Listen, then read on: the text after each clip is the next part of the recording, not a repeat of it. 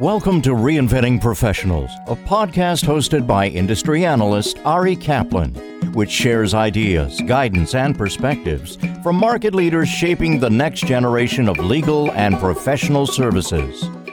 This is Ari Kaplan, and I'm speaking today with Priya Darshini Shetty, the founder of Elliott, a legal technology consultancy which helps law firms and corporate legal departments identify processes that can be optimized through the use of technology and best practices. She also publishes a legal tech content portal called walchet.com. Hi, Priya. How are you?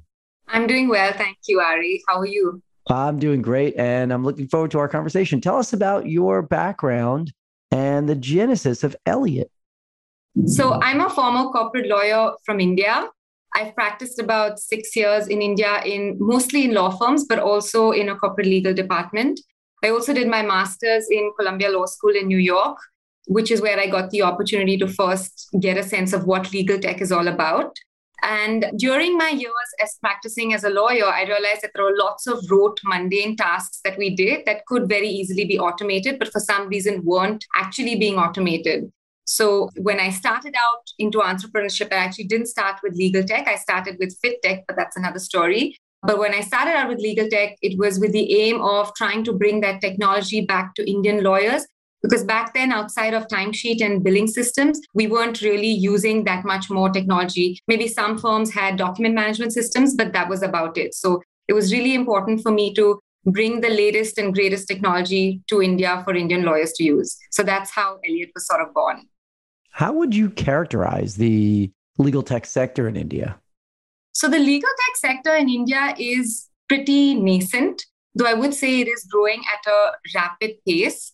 I would say two things about it. The demand is growing a little bit slower than the supply. So, we have a very good set of engineers in India, and a lot of them are working on legal technology problems. 10 years ago, these same engineers were working on fintech problems and health tech problems or other technology related solutions, and no one was thinking about law. But today, legal tech has come to the forefront. We have a lot of issues in the legal tech system, in the legal systems in India, especially in justice delivery. It's very delayed in India. And there are a lot of startups looking to address this issue and several other issues in the Indian legal space. So I would say we have a lot of legal tech startups. We have several legal tech incubators as well in India. So from the supply side, we're doing really well. On the demand side, I would say that we still have a lot to catch up on. Market in India is a lot more local. We don't have international law firms like the Clifford Chance or the Linklaters operating in India because of regulatory restrictions. So we don't automatically have the technology that all of these international law firms bring. Indian firms right now are adopting technology, but they're doing it at a much slower pace compared to international law firms in, say, the US or the UK. How does the time you spent practicing influence the content you create to help other legal professionals? I was able to understand the problems lawyers experienced or still experience because of my work at law firms and at a corporate legal department. So, whether it was issues with clocking your time or missing unbilled time or proofreading or formatting or just saving on a document management system, all of these issues were real issues for me. And I felt like I was able to connect with the lawyer a lot more easily as a legal tech consultant because I directly understood what their problem was because that had been my problem for a while. In terms of the content that I'm creating with Walchet for legal professionals, I'm trying to declutter a lot of the noise out there. So there is a lot of info, there are tons of legal tech startups and there are a lot of legal tech services as well. But often, if you are looking for a specific solution for a specific requirement, it's hard to find which first identify your, your use case and find which product fits that use case most perfectly. So, a lot of the content that I want to put out there is sort of to bring out that nuanced analysis between different legal tech products and even the technologies itself so that users are able to distinguish between them and identify which is their use case and which technology most suits that. What are the most prominent challenges that legal teams are having with deploying and implementing legal technology? I would like to start with the fact that change management with lawyers is extremely challenging because lawyers are busy people and they don't have that much time to, or rather, they, they choose not to have too much time towards training of technology or development or even in investing in time towards implementing or rolling out technology. So if you're looking at an automation technology, you need to invest that time in putting your precedents together, your precedent clause banks, your precedent agreements, all of that. So that also takes time and effort. And if you don't have a dedicated team of knowledge management or an innovation team that is working on this, you need to allocate resources within your existing transactional teams to do this. So change management within the lawyers is definitely a problem. The second thing is I think is a lot of the lawyers view technology as an expense and not as an investment. So the minute you tell them how much technology costs, the first thing they say is, oh, that's too expensive without really looking at the long term vision of how that technology can actually improve in productivity and e- efficiency of lawyers, thereby resulting in higher billing for law firms. Or in the case of corporate legal departments, just more efficient time spent. So maybe you don't need to hire that external counsel for something, or you don't need to hire an extra person.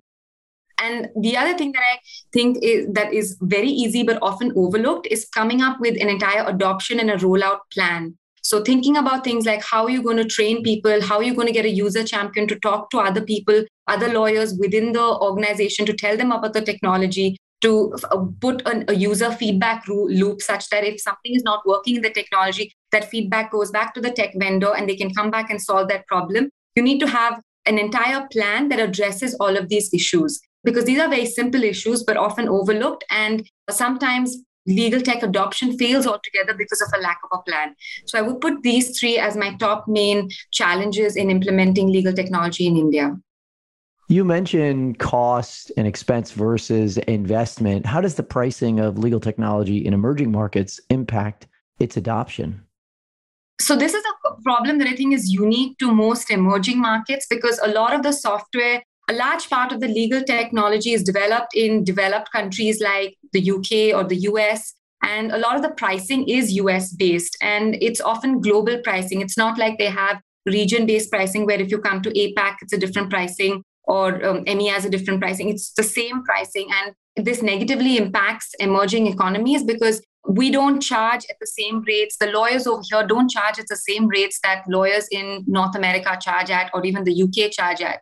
So a lot of the pricing that has been built out by these legal tech vendors is on the basis of this is how much lawyers earn and this is how much they charge. So if they use this technology, this is how much they can save in terms of an opportunity cost, and this is how we can price that technology. But that doesn't necessarily make sense in a country where there is efficient and effective labor force, which sometimes comes at a cheaper rate than that technology. So often you will hear when you speak about technology deployment that you know what? It may be actually cheaper for me to hire five people to uh, hire five people to do this for me than actually purchase the technology. So all legal tech vendors need to keep that into consideration. And also the fact that we have also impl- i mean the us hasn't had inflation in so many years so they can keep a, a high price and it doesn't really change and that's okay. But with the inflation cost and the fluctuation in the foreign exchange rate uh, when we are paying when any Indian is paying in US dollars for a technology, they think twice because they suddenly realize that if the rupee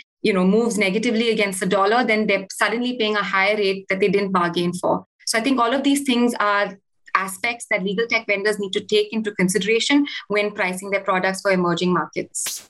Where do you see legal technology in India headed?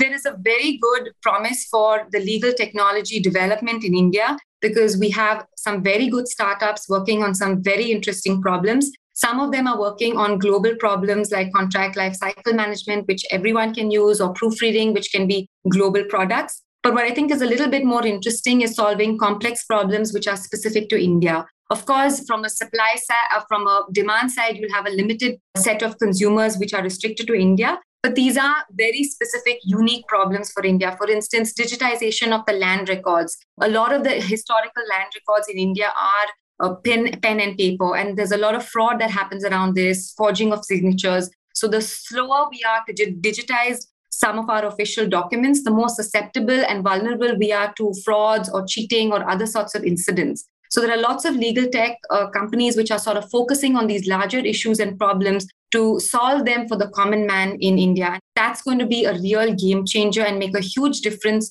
to the practice of law in India. This is Ari Kaplan speaking with Priya Darshini Shetty, the founder of Elliott, a legal technology consultancy which helps law firms and corporate legal departments identify processes that can be optimized through the use of technology and best practices. She also publishes a legal tech content portal called walchit.com. Priya, thanks so very much. Thanks so much, Ari. Thank you for your time. Thank you for listening to the Reinventing Professionals podcast. Visit reinventingprofessionals.com or arikaplanadvisors.com to learn more.